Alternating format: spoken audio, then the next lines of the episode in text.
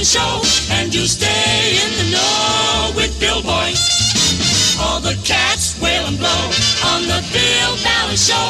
It's the only way to go with Bill Boy. He'll give you dynamite and violite, discussion and percussion, witticisms, musicisms on KFWB. Stay with the Bill Ballance Show, where the pop records grow into hits that you know with Bill Boy. That's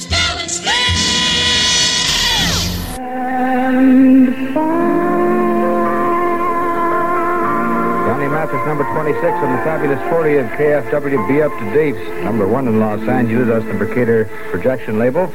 At 19 minutes and 12 seconds before 10, Color Channel 98, summertime. Bill Ballance here just celebrated, observed my fifth year today at KFWB and signed a new five-year contract. In fact, the blood isn't even the blood isn't even dry on the paper yet, and all I can say is all I am or ever hope to be, I owe. Hello, Fabulous and Gambling Casino, Las Vegas. This is Granny Goose, and I just had the most marvelous idea. Shoot, Granny. Take it easy, fellas. I didn't mean shoot Granny. I meant shoot Granny. Use Granny Goose potato chips instead of poker chips.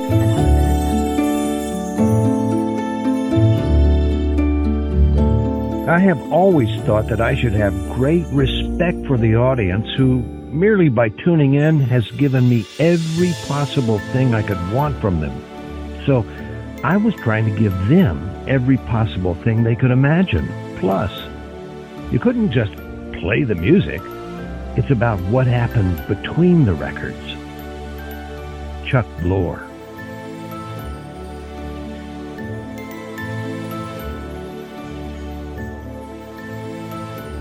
Dave Williams here. The YouTube viewers of this podcast are seeing pictures right now. I just wanted to explain for those of you using audio apps, the conversation with Jessy is coming right up.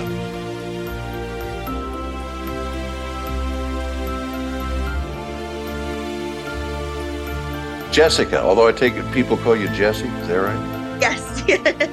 See that on the screen. So, tell me about your family. Tell me about your dad. And uh, I'm gathering you were the, the youngster of the family? I'm the only one. The only one? I thought Yeah. you had a sister. No? Well, okay, so yeah, my dad he had he was married uh before Right. my mom Yeah. to uh, a lovely woman, Kath Senior, who I knew growing up, and he had my sister with her, Okay. and then I don't remember when it was. I think it was before KFWB because I feel like they were living in Arizona, if I remember the stories correctly. I think Arizona's right. Yeah. Tucson, Um, maybe? Possibly. I'm pretty sure. Because I do remember my dad telling me a story. They were living in Texas. And I know, Yes. I think that first in San Antonio, I'm pretty sure, was like his first radio thing. And I remember he told me a story of my sister coming in saying something like, Daddy? And he was like, Nope, we're out. Don't talk like that. And we're out of here. We're out of Texas. Not happening. And so whatever year that was, I'm not sure that they were living in Arizona. He and his first wife split up. And then many years later, he met my mom. So when I was, God, I don't remember. Let's see. My sister, I want to say she was, I mean, she was a solid 20 years older than me, easily. Yeah.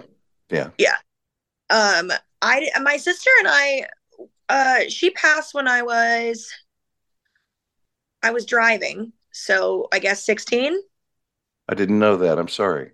Oh yeah, yeah, yeah. Uh. She had it was actually crazy. She had this uh disease that had never been recorded in in Western medical history before. Really? Or or just legitimately had never happened before. Oh.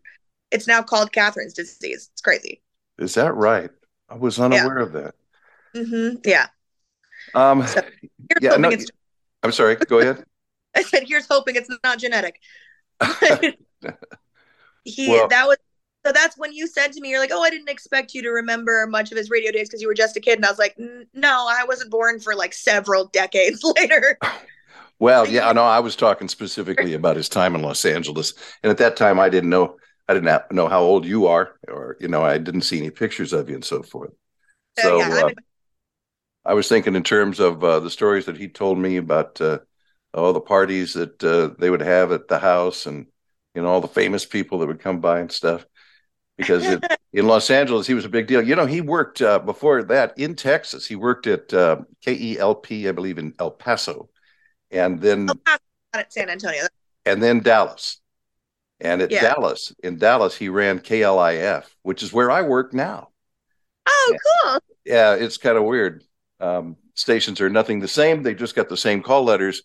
But that's where he really, he really um, became famous for his work with uh, the McLendon stations and uh, and Top Forty Radio, and uh, he really was a groundbreaker. You know, he was he was a pioneer in that business, and uh, his effects, his uh, um, inspiration lives on today.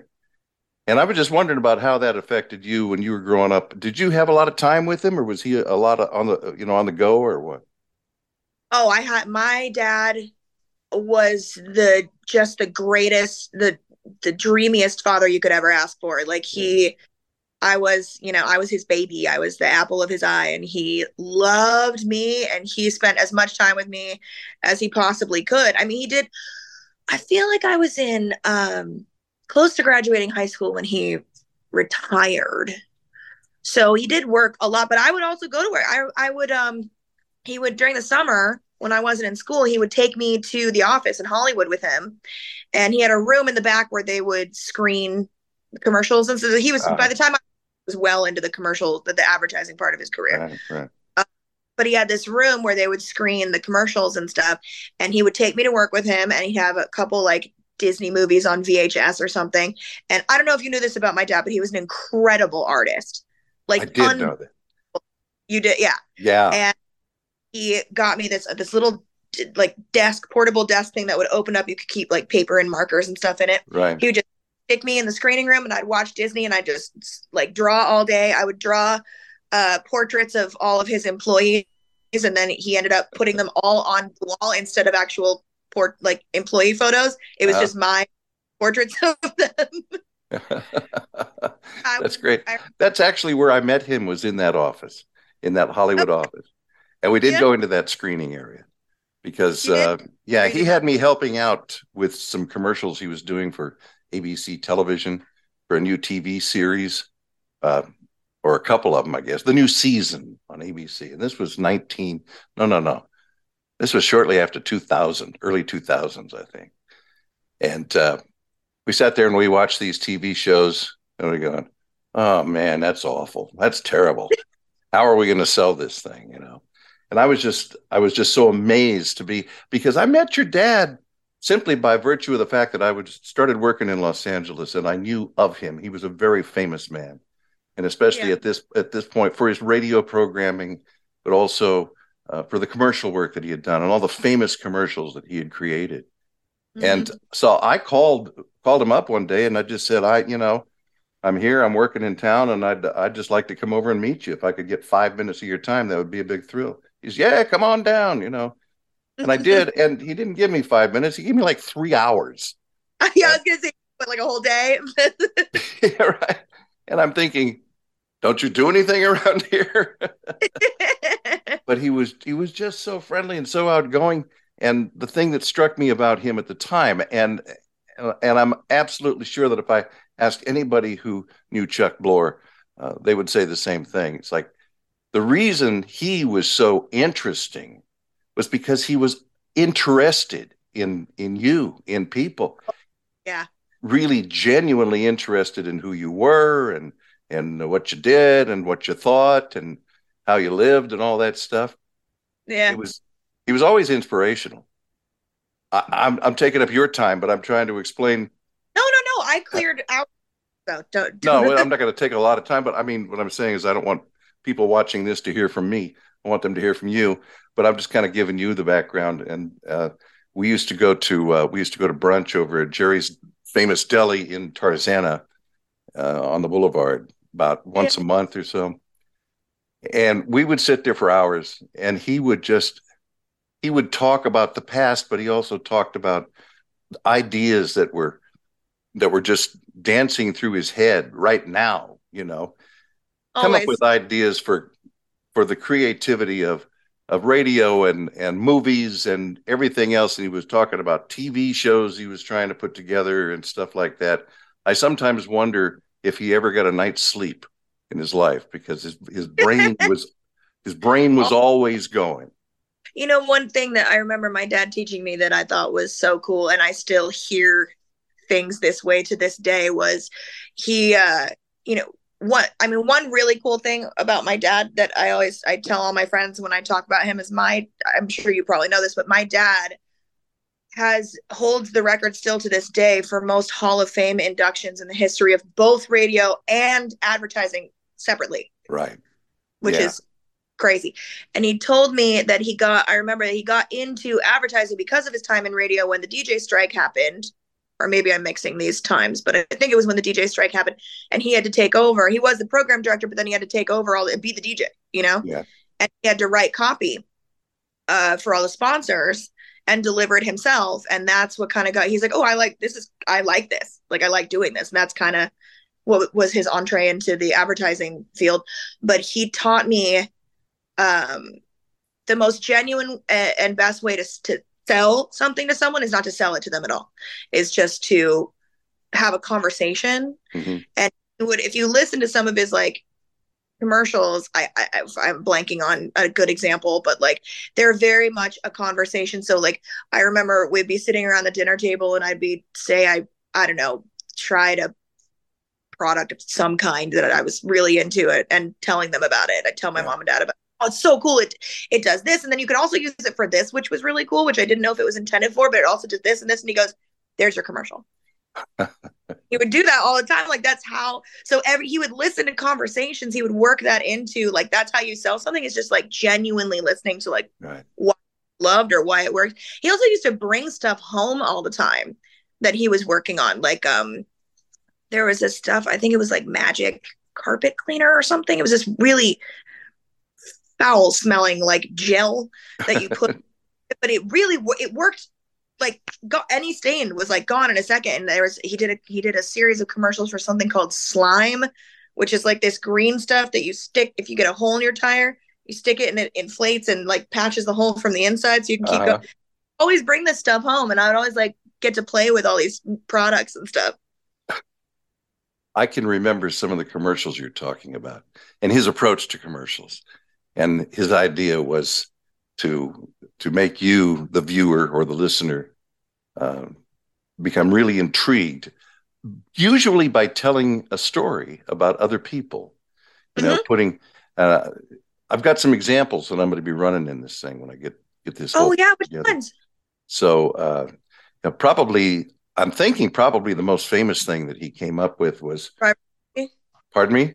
driver safety No, I'm thinking of uh, Bell Telephone before it was AT and T, or maybe it was AT and T, but it was the Bell system, and the commercials were "Reach out and touch someone."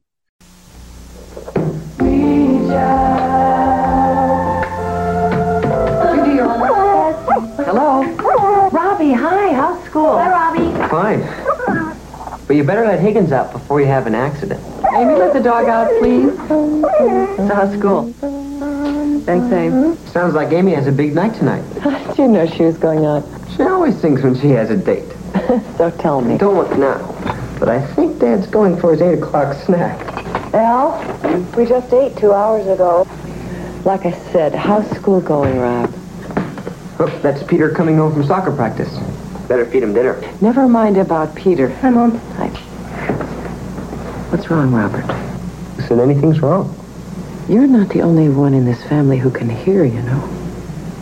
Well, there's something else. When the people you love come through loud and clear. I love you too. That's AT&T.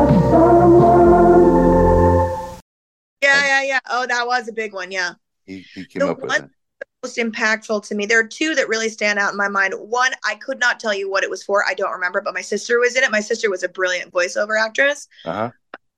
And for some reason, Helen Keller was Helen Keller was in this commercial. My sister played her, and I just have this like audio, this auditory memory of her, for whatever reason, going, "It's just a flesh wound. Damn it, get over it." And like that was, that was my dad wrote. Could not tell you what the commercial was for, but he had another one about driver safety, Mhm. and I want to for like ABC Seven News or something like that, like a news special on like driver safety. Yeah. And my Danny, Danny Dark. I don't know if you knew Danny. Yeah. Yeah. Um, not actually my uncle, but he was Uncle Danny. Right. All great. He was my father. And I grew up with him, and he had that velvet thundering voice, you know.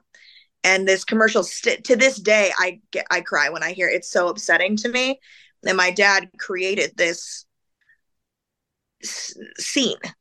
It was all auditory, but it felt like you were there. And it was a, a, a dad and his kid in the car. And I think it was inspired by me and him in the car one day, knowing my dad, the way he writes. Um, and it was a dad and his kid in the car. You could hear the rain, right? hmm The I if I remember correctly, the dad is on the phone with the mom saying like, "Oh, we're on our way home," and the little kid you can hear is kind of like do do do do do, like mm. playing with something Yeah. in the back, and then you hear, "Daddy, look out!" and just car like Wow. brakes screech and boom, and then Danny comes in with that booming voice.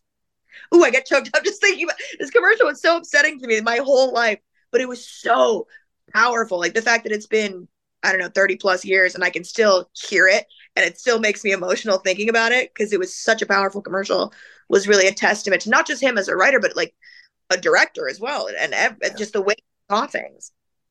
When I was little, my dad put me in as many commercials as he could. Why? I have no idea, but he did. And I remember it used to drive me nuts because he would sit in the recording booth with me and he would mouth the words Uh huh. I was his script, mouthed the words as I was saying them with so much emotion in his face, so distracting. And I'd be like, "Can you just get out?" Like it would like drive me nuts. But he was so into his craft. You know, he was so passionate about it. I had that And- experience with him too. I had that experience because he uh, he uh, he sat with me while I was creating some commercials and uh, some commercials that he had he had uh, written, and he, he was doing the same thing with me, except that I was you know forty. Uh, did it with everyone. It was so annoying. well, it was a little bit. It was a little bit intimidating. you know, this is Chuck Blore here. If he just leave me alone, maybe I could figure out that. But uh, yeah, wonderful. Did you ever have any inclination to go into any of those businesses that he was involved with? Radio and advertising? Yeah. Uh, not really. Um, I uh, radio definitely. I would not have a clue like that. I wouldn't even know where to begin. Um, I wanted to be on the radio in a very different way. I was a, I have a degree in performing arts. I was a singer, so that was Oh, that was my focus. Um, advertising, I sort of did for a little bit. He, uh, one of my first jobs, I think I was 19, I think 18, 18. He, oh, I can't remember this. George Green. He hooked me up with a friend of him named his name George Green. right. Do you know he, George? used, he he used to run uh, KABC. Yes. Yeah. And at the time, uh, he was working with Merrill, the guy that runs the Zagat.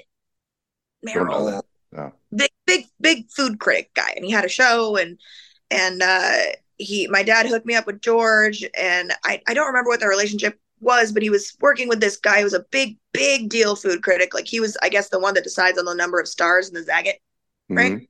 Uh, Yeah. And he had a radio show. Um, and George had me going to all these different restaurants and meeting with the restaurant managers or whoever it was to like basically sell airtime and like convince them of like why Merrill's right for your show and here's what we can do with your copy and here's and I would write like a couple examples of like Yeah. copy, which was probably the closest I ever got to anything my dad did. Well, the problem is they were trying to have a, have you be a salesperson. Yeah. I but the part that the part that they liked was the was when I would write copy and come up with ideas, and they were like, "You're really good at that," and I was like, "Well, I I, I should be." Yeah. Yeah, no kidding. Yeah. I was reading something, um, something you wrote. I guess it was on your dad's Facebook page, and it looked like it was shortly after he passed a couple of years ago. And uh, some of your memories about about uh,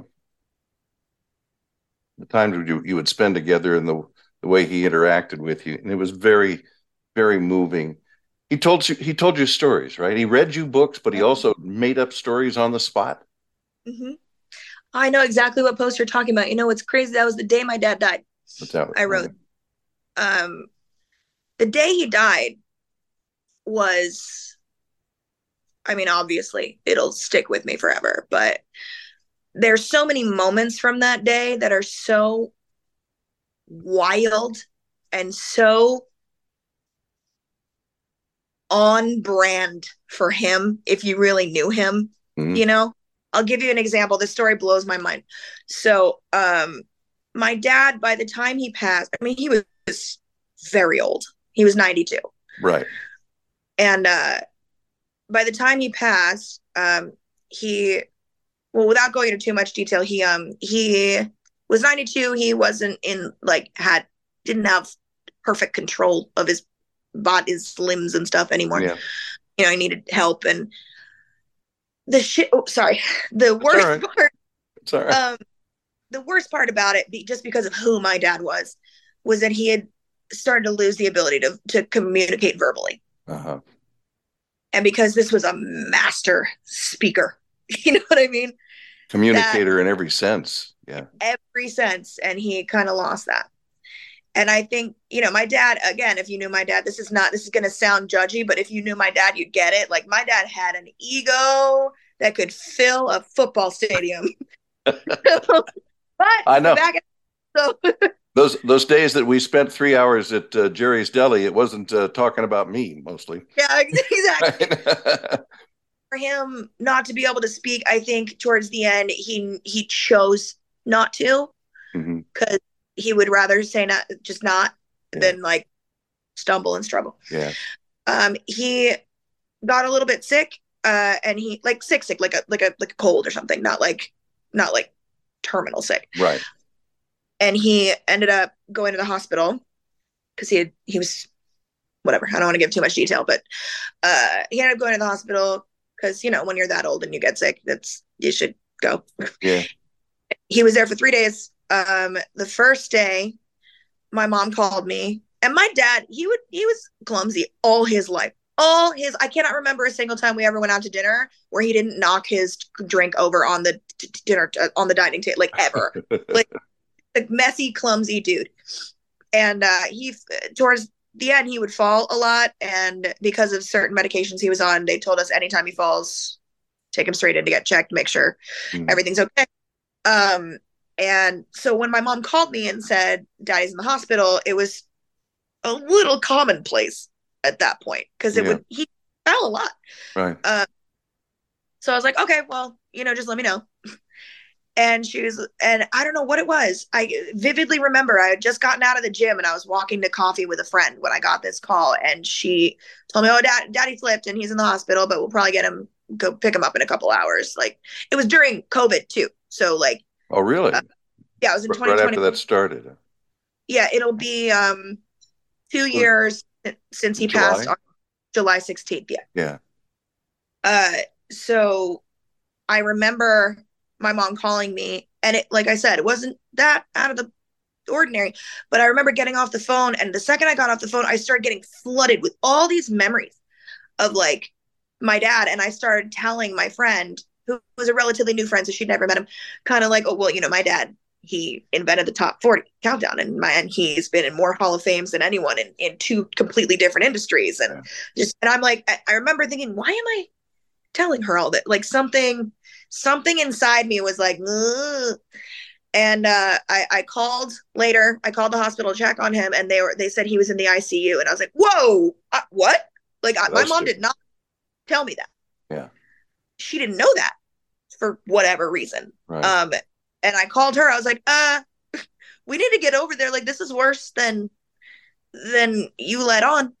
Um and they said that he was uh he had I, I I don't I to preserve his dignity I don't know how much I want to say but like he was he was not doing well. Um and so he was there for 3 days. And every morning I would get up I live in Studio City he was in the hospital in Tarzana I live I work in Hollywood so I'd get up early in the morning I'd go to the hospital I'd spend like an hour or so with my dad and then I'd go to work in Hollywood and then I'd come back Hmm. to the hospital for the last of visiting hours every day, just so he knew because his memory was not great Right. then. Um, but I wanted him to be very aware of my presence and know that I was there. On the third day, they told us he had, was doing so much better and he was going to be released. He could come home, hmm which is what I was used to hearing at this. You know, daddy always came home. Right. And I went to see him that morning and he was no longer in I well he was in the ICU he was deemed ICU and when you were ICU at that point in 2021 because it was right when Delta happened you were allowed to have two people visit you Right. if you were upgraded from ICU you're only allowed one visitor what was weird to me was he was upgraded but they kept him in the same room. So I was like well environmentally nothing's changed. So, Right. so I luckily thank god i got there like 10 15 minutes before my mom. I didn't know about the two person rule at this point because like i said he was in the same room. So i got i got about 15 minutes alone just me and my dad. And uh like i said he had a lot of trouble moving. Like my ex and i used to kind of have to like help him sit up and you know and he had a lot of trouble talking and i was sitting on the edge of his bed just like kind of holding his hands and talking to him and all of a sudden he just mm-hmm. sits up and I was like, "Whoa!" Like, because I'm not used to him doing that. And I was like, "Are you? What's what, what's wrong? What do you what What do you need?" And he put his arms out like this, and he goes, "You, clear as day." And I was like, "Oh, okay, Daddy." And I just like laid on his bed, snuggled. Then my mom got there, and uh, she was sitting. There's a little couch across from the hospital bed. She was sitting right there, and and um, I remember two stories. You know, Roger Miller. oh yeah. Yeah. So Yeah, he my used uncle. to talk about Roger Miller a lot. They were good. Yeah. Yeah. My uncle Roger, uh, when he passed, I remember this story where he got mad at my Aunt Mary because she was being very rude. He felt it was the day he died, and he, uh, he was talking to somebody in the room, and my Aunt Mary was like, "There's nobody there," and she's like, "Roger, what? Who are you?" And he goes, "Mary, you're you're being very rude. This is Nancy. This is my angel. Don't you see her? Say hello, Mary." Wow. Yeah. My grandma, my dad's mom, same thing. The day she died in the hospital room, my dad was there and she said, Don't you see your father? He's standing right there. He was long gone. Yeah. So we were sitting in the hospital room. My mom's sitting on the couch, it's a two seater couch, just my mom on it. And my dad is staring at this couch, staring at it. And I was like, Daddy, what are you looking at? And he, again, was struggling with words. He was like, I was, uh, sitting there. Not sitting where? He goes, sitting there. Uh, what, mom? And he goes, no, no, no, sitting there. And I was like, who, who? Who's sitting where? And those, I started to remember those Yeah. stories back. And I went, oh, no, you don't. no, no, no, no, no, no, no. and I didn't want to say anything to my mom. I didn't want to freak her out. But then again, he started staring at the ceiling, staring. And I was like, hello, hi, excuse me, I'm talking to you. And he's like, oh, oh. and then he kind of snapped back, was looking at me. And then this nurse came in and she was like, oh, you two can't be in here. He can only have one visitor. And I was like, no, there's been two of us this whole time. And she goes, yeah, but he's not ICU anymore. So only one at a time. And I was like, oh, okay, but you didn't, he's still in the same room. Like, what does it matter? Yeah. She was such, pardon my language, she was such a bitch, this nurse. She was like, do you know how many people are in this ER with, with Delta? And no, no, no, no, no. And I was like, I don't care. I'll take, I will survive. I'll take the Delta. I'm spending my dad. Yeah. And it's like, and made me leave. I was like, you know what? It's fine. I got to go to work anyway, mom. You hang out, daddy. I'll come home. Um, I'll come after work. Right. And again, not really able to speak that clearly. And I looked at him. I was like, daddy, I'm going to go to work. And he looked at me and he goes, Jess, I love you, love you, love you. Oh, sorry. All right. And he so clearly. And I said, I love you too, daddy. And I walked out of the room. I got to work. So Tarzana to Hollywood. Uh, I was in there. I was talking to one of my coworkers who knew what was going on. And I was like, he's doing so much better. They're letting him go home today. Like he was actually like, he was more lively than I've seen him in a long time. He was like sitting up and he was speaking clearly. And I haven't seen him do that in a really long time. She's like, see, the doctors don't know what they're talking about. I told you he'd be fine. I was like, yeah, you're right. As I'm walking from her desk back into my office, I hear my phone vibrating and it's my mom. And I, I literally just been saying like, he's coming home. And my mom called me and she goes, the doctor just called. She's he said we need to get to the hospital right now. And just the tone of her voice, I just hung up the phone and I screamed to my I was like, she goes, go. And I just ran, ran out to my car, jumped in the car. It's Friday afternoon at 3 p.m. in Los Angeles from Hollywood to Tarzana. Oh, I mean, it's a suicide mission. And I remember I, I called my boyfriend at the time and told screaming, screaming bloody murder, just like freaking out, like telling him what was going on. Cause I didn't even really know what was going on. All I knew was get there now. So he called my two best friends and they're calling me and I'm losing it. I'm like, he cannot be alone. He cannot be alone. Just like Yeah. losing my mind. Getting like driving as fast as I can, and then the hospital calls. And it's the doctor. And I pick up and he goes, cool as he Jessica. Like that. And I went, and I was like, I'm on the freeway. I'm on my way. I'm coming as fast as I can. I'm on the freeway right now. Like, you know, and he, and he goes, phone changes as soon as he hears I'm on the freeway. He's like, okay, oh, all right, I'll talk to Well, okay, we'll just talk when you get here. Okay, great. So I guess he told the front desk I was coming. So I get there. I literally was on the phone with my boyfriend. Uh, he's like, babe, you can't be speeding like this. Like, you're going to get pulled over. I was like, they're going to have to chase me into the hospital. I am not stopping. And, and I feel like they'll understand, you know? yeah. So I get there and it's COVID. So there's like all these, you know, you got to go through all this stuff to get into the hospital. Mm-hmm. I had been there earlier that day already. I still had my little sticker from earlier. So I just slapped it back on. There's this long line you have to go through with security, and whatever. And I ran past that line, like just blew by everybody, ran inside. The security guy tried to stop me and I was like, my. And this chick in front was like, just let her go. So I just started running and the front desk was holding out a pass for me and i just ran by grabbed it like like that like an olympic torch just pass and go and this this hospital was massive the hallways were like kubrickian i'm just running and running and running and i remember my lungs were like on fire and i just kept running and my mom keeps calling and i keep declining it because i'm like i don't know what you're going to say but i don't want to hear it like and i get around the corner and i know they can hear me because i'm hauling in like sneakers through linoleum floors. I get around the corner of the nurse's station. I get into my dad's room. My dad's room was shaped like this, right? Mhm. So there's a little hallway, and then you turn the corner, and his bed's right here. I get into the doorway, and this large woman I've never seen before is, is standing in there, and she just turns around and catches me as I run in. And I, my emotions were just, I didn't know what was going on. And I was like, I almost threw this woman off me. And I was like, Who are you? And she goes, You must be Jessica. And I was like, Yeah, where's my dad? And she just looked at me and immediately I just, Mhm. and I is he gone? And she said, Yes, sweetheart, I'm so sorry. And I was like, I, like collapsed into a chair and I'm like, all the dramatics. And uh, I hear my mom behind the corner. She's and I could hear it in her voice. She's like, Jess, do you want to come? And I no, no, I'm not. Nope. I didn't want to walk any further into the room. I could see the end of his bed.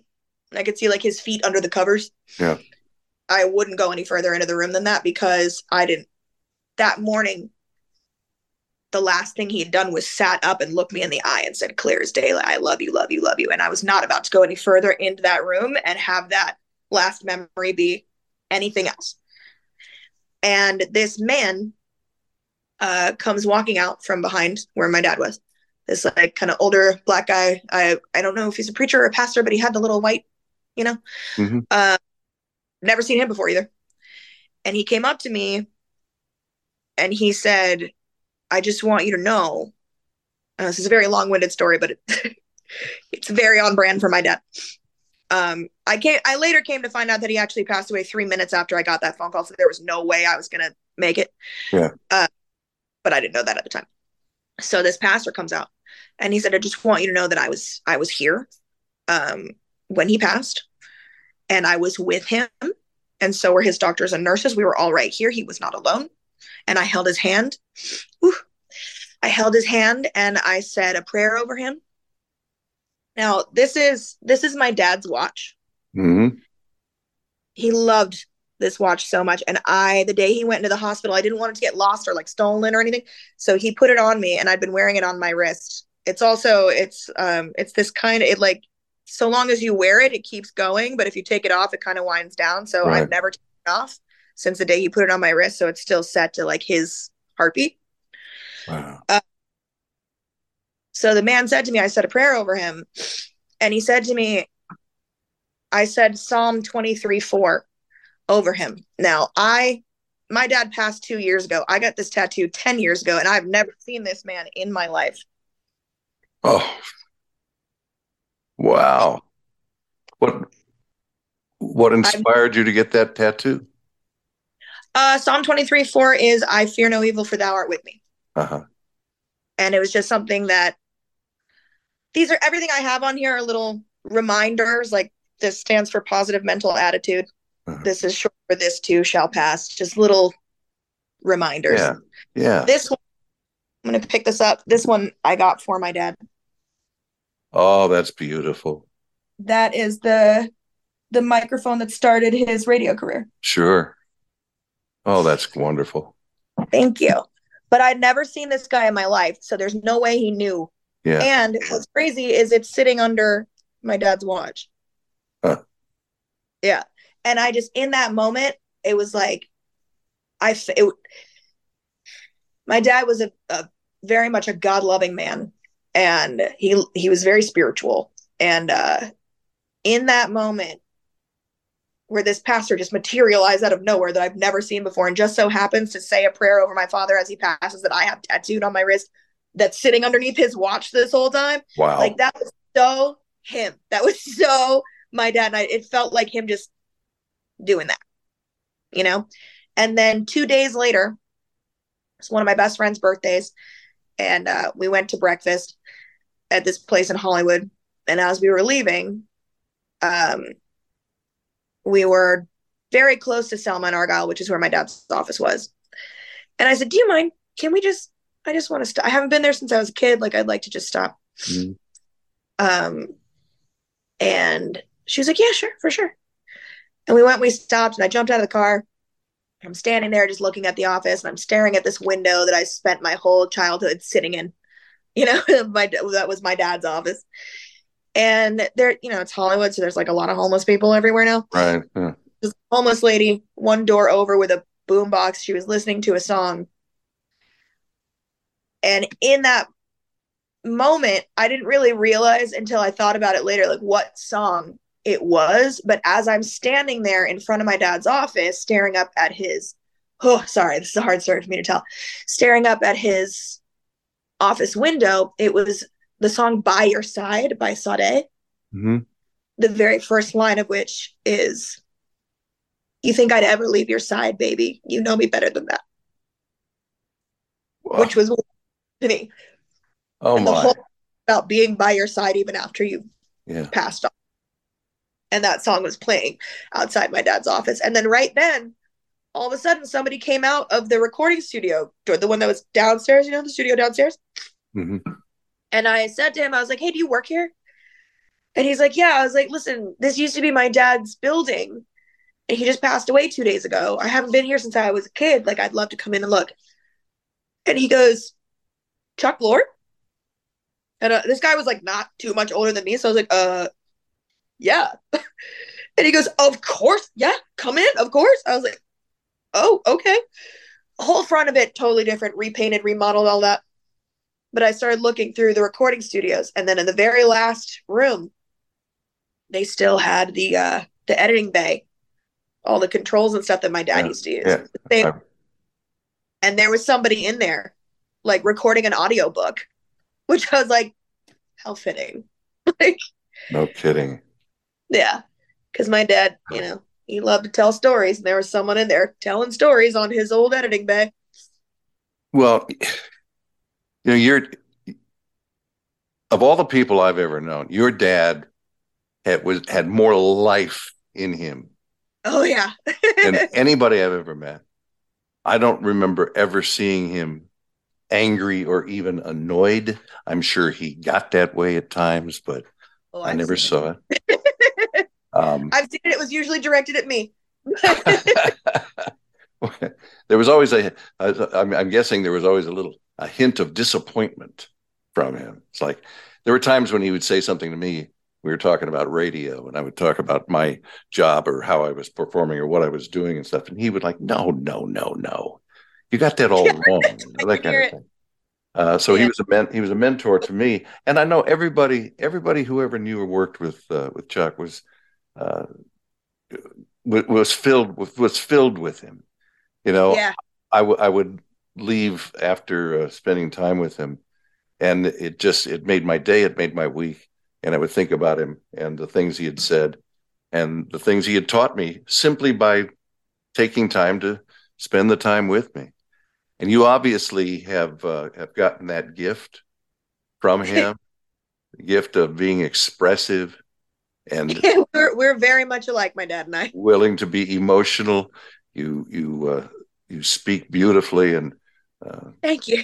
you just uh, I mean, you know, it, it, it's obvious. Thank you. It's obvious. that post that you were talking that's where that whole story came from that post that you were talking about was i wrote that the day he passed away that we had no obviously we didn't know that was going to happen but we didn't know like we didn't have like an obituary prepare or like Right. anything like that and uh my mom and dad had had made these arrangements like years and years and years before he passed which was the same thing we did with my mom's uh, mom and dad, which they were to be cremated and um, ashes spread at sea, which made sense for my grandma and grandpa because they gr- lived on the beach in Malibu. Um, but my parents, I guess, set that up like long ago. Uh, so that was the only thing. There was no like funeral. There was no anything. Um, so I wanted to do something, write something. You know, my dad obviously was an incredible writer. He loved writing and he loved my writing. He kept everything. Mm.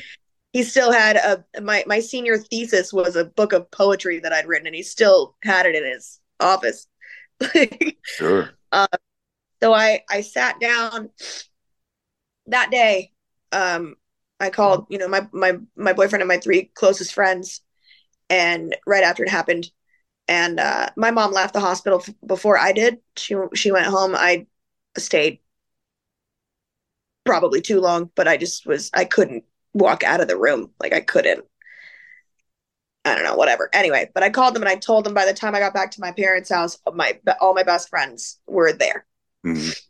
And we were all sitting around the table. We were talking about my, my I mean, these are I've, have known me since I was in like junior high. Like they knew my dad, you know, Yeah. Yeah. and uh, we're we're close with him.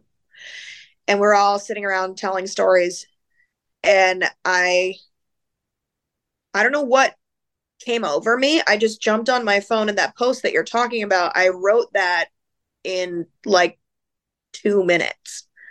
Like it just like it just all came out and I got so many like messages and and comments and stuff but oh my god like this was so beautifully written and like how moving and, and it just like it just poured out Yeah. in that moment the day that he passed and I was you know sitting in my childhood home and I was looking at looking around and some of the things I mentioned in the post like how my dad used to climb the orange trees in the backyard every morning Yeah. during the summer and make orange juice and how he used to do laps in the pool and every morning to like stay fit fitness was never really his thing but like he liked to swim and um I forget the point of the story, but like I remember you had said something about the post, and that's that's where it came from. It was that day. It was a couple hours after he had passed, and it just that whole thing just came out without even it wasn't even like thinking. It just like blah, blah, blah, and like came out and was committed to, the- to the page, and that kind of served as his like kind of his obituary, Yeah. sort of. Yeah.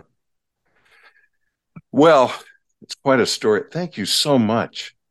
You've really given you Yeah, you know he, my dad loved attention, so he would have loved this. As soon as you mentioned it, I was like so happy that I get to do that for him uh, because he was so into it. well, you know, uh, I don't, I don't know what to, I don't know what to say. I feel, you know, I was I was so honored to have not only met him but actually spent a fairly significant amount of time with him. And and like I said, I was nobody to him. I wasn't somebody that he met in you know in a business sense or was introduced by somebody else.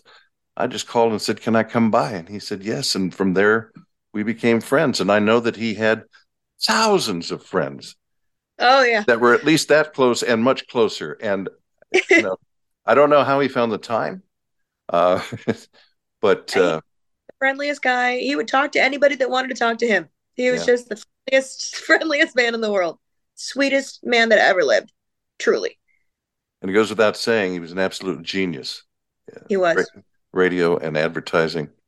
Um, I'm going to put together some of his some of his best work to put around this conversation, and when I get it all put together, I'll let you know. Okay. I think The one he won the Clio or he won a couple Clios, but I think uh the first one was for the remarkable mouth. That was like his biggest biggest that one. rings a bell, and I can't remember what it is, but I'll look it up. It was a television commercial for a radio station. Uh huh. Oh yeah, yeah, yeah, yeah, yeah. yeah, he was like, How do I what do I and then he got this like super hot model chick. He used to remember her name. Can't remember her name. She was a stunner though. And just put her in, I think she's in like a tube top. So like it was shot up so it looked like she was like Yeah. like not wearing anything. And it just zooms all the way into her mouth. And then she's lip syncing like all these, I assume, top 40, all these songs that they would play on that radio station. Then it'd be like KLOS or like whatever. I, I just made that up, like whatever station it would come out of her mouth. And it was so huge for whatever station hired him to do it that all of a sudden he got uh, like he was getting all these different radio stations wanted him to make, make the same commercial, but like for Right. their, Right. yeah, it- he won a Clio for it. One of several. I'd like to tell you about a remarkable radio station. It's The Who, stage 28 in your Double Q Concert Connection. Can you say that? It must be Cruiser on FM 98. And Double Q's Block Party Weekend. FM 98 Double Q. Crank it up. You have a remarkable mouth. We have a remarkable radio station. First of all, thank you so much. And secondly, please say hello to your mother for me. I, I only I met her a couple of times there at the house. I don't even remember why I was at the house. It was like I came by to pick up your dad, or he was busy in his office, and he just said, "Come on over," and and so forth. So uh, I just really appreciate this time very much. You're a delightful person. I wish you well. What is it you do? What is Blush and Bone? I'm a makeup artist. I do uh, film, television, and celebrity. Oh, Yeah. Well, that that makes perfect sense because you're very well made. Oh, thank you. I I mean, I am also the spinning image of my father. So When the people you love come through loud and clear, that's AT&T. Someone often asked me, what are the best spots you've ever done, my favorites and so forth. And that would have to be reach out and touch someone. People from AT&T came to my office one day and they had uh, all these research. And they said, we'd like to try to change people's feeling about calling long distance because uh, all this research says calling long distance to them uh, is just nothing but a big bulge in the bill at the end of the month. And uh, we want to see if there's something we can do to make them change that attitude. And I said, well, what do you want? He said, well, we want them to have good feelings about the spots. As a matter of fact, what they had done right about that time was a beautiful hit record called Feelings. Feelings.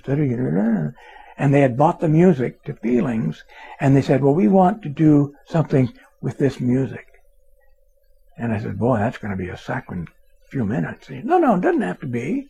He said, we just want to talk about how nice it'd be to talk to somebody a long, a long way away. You know? Okay. Well, we couldn't think really of what we were going to do, but we had a lot of ideas and, and we kept bouncing them off the client. Oh, yeah, yeah, yeah, that's good. You know? uh, and they'd make little suggestions and so on. Well, Don had a girlfriend, Don Richmond, my partner, one of the most brilliant men I've ever, ever known and loved. Anyway, uh, Don had this girlfriend.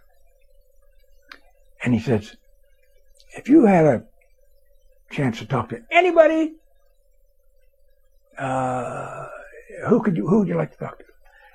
Said, well, anybody? On to Jim. Would you like to talk to Abe Lincoln? No, but I'd like to talk to my father. Do you know his number? Well, no, he's dead. And Don said, oh, well. Well, hell, call him. Oh, Don, I can't do that. Yes, yes, you can. Pick up the phone. Isn't there something you'd like to tell your father that you were never able to when he was alive? And she said, well, I can think of a couple of things. In the meantime, Don turned on the microphone. And he said, well, go ahead. Call him. Just, just pretend he's on the other end of that line and call him. And so she says, oh, um, come on. He gave her this phone, no cord, you know. And she took it, and she says, hi, Dad. Kept looking at Don. This is ridiculous. Hi, Dad.